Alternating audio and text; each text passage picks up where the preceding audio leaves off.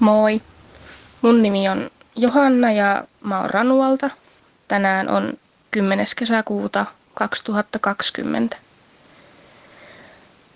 Tää on, nyt tuntuu, että tämä korona olisi jo lähtemässä parempaan suuntaan ja olisi niin kuin, ei tarvitsisi ihan yhtä paljon sitä miettiä, mutta on ollut niin kuin pitkä kevät. Siis koronahan oli uutisissa jo varmaan jostain alkuvuodesta, mutta oikeasti miten sen, milloin sen ymmärsi, miten iso asia tämä on, oli mulle ainakin 13.3. Se oli perjantai-päivä. Ja jotenkin uutisista sen vaan silloin älys, että miten valtavat asia tämä on ja se, että se tulee jäämään niin historiaan ja se, että meiltä tullaan kyselemään tästä vielä 80 vuoden päästä, että millaista se oli silloin. Mulla oli silloin kirjoitukset kesken.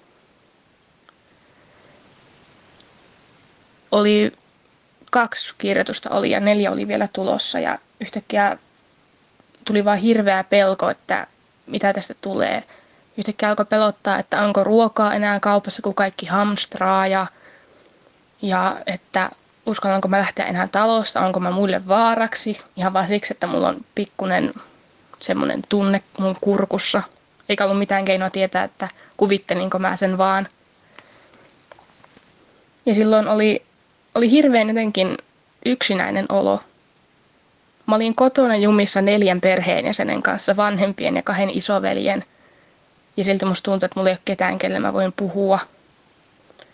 Ja mä aloin seuraamaan uutisia aivan hirveästi. Ja mitä enemmän mä niitä seurasin, sitä enemmän mua pelotti. Ja aloin stressaamaan. Ja se uutisten seuraaminen, se vaan jatkuu monta viikkoa ja kuukautta. Ja sitten mä vähensin sitä vasta nyt, kun asiat alkoi tuntumaan, että ne menee ehkä niin kuin parempaan suuntaan. Ja silloin mä vasta huomasin, miten pahaksi se oli ollut, että mä seurasin uutisia niin paljon. Kirjoitukset oli, ne oli niin erilaiset.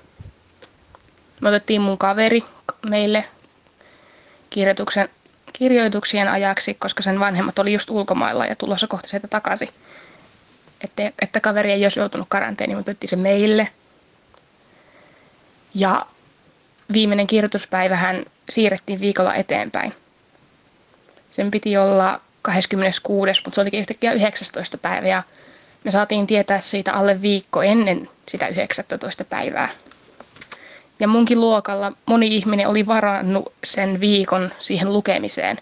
Ja yhtäkkiä kun sitä viikkoa ei enää ollut, sen 19 ja 26 välissä, niin tuli hirveä paniikki, että, että miten me tästä selvitään. Mutta loppupelissä melkein kaikki meidän luokalta sai lakiin, jotka nyt kirjoitti. Jotenkin se, siitäkin selvittiin. Ja kun kirjoitukset oli ohi, niin mä olin vaan kotona – Mun ei tarvinnut enää miettiä koulua. Se oli hoidettu ja se oli kunnossa. Ja sen sijaan mä käytin aikani aika lailla vaan siihen, että mä tapoin aikaa ja mietin tätä koronaa. Mä huomasin, että mä oon näköjään sellainen ihminen, joka tekee asioita saadakseen mielensä muualle. Mä leivoin aivan hirveästi silloin maalis-huhtikuussa. Mä aloin käydä kävelyillä.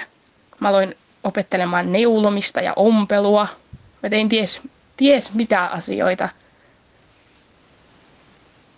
Ja loppupeleissä mä oikeastaan innostuin siitä. Mä ajattelin, että mä teen tästä itselleni hauskaa.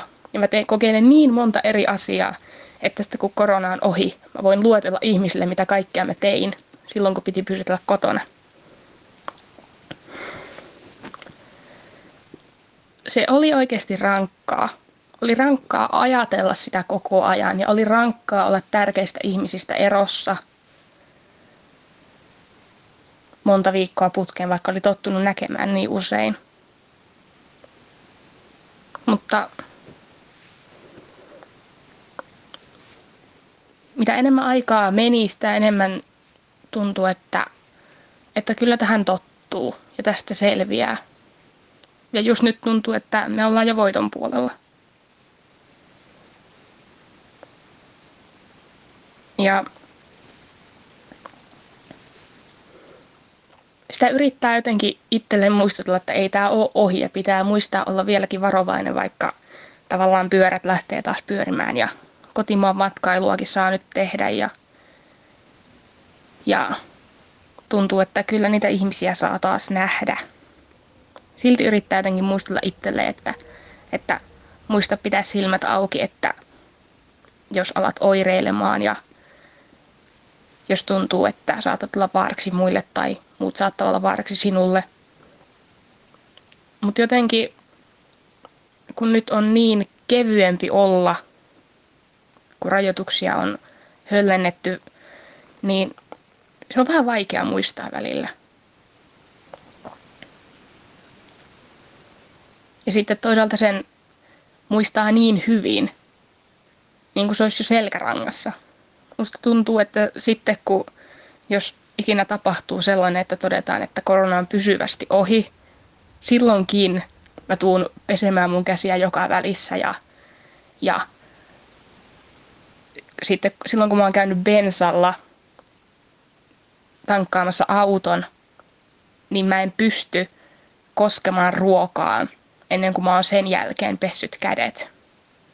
Musta tuntuu, että tää tulee jäämään niin pitkäksi aikaa ja niin pysyvästi jotenkin kaikkien selkärankaan ja suorastaan soluihin, että sitten ne seuraavat sukupolvet ihmettelee, että miten nuo vanhat ihmiset on niin tarkkoja tuon hygienian kanssa. Toisaalta voi olla, että tästä toivutaankin paremmin kuin mä luulin. Ihmiset on niin ihmeellistä sakkia näiden kanssa. Se on ihmeellistä, mistä me selvitään ja miten me pystytään suoriutumaan tällaisessa tilanteessa. Ja sitä on, sitä on tosi mukava ajatella, että mistä kaikesta me voidaan selvitä.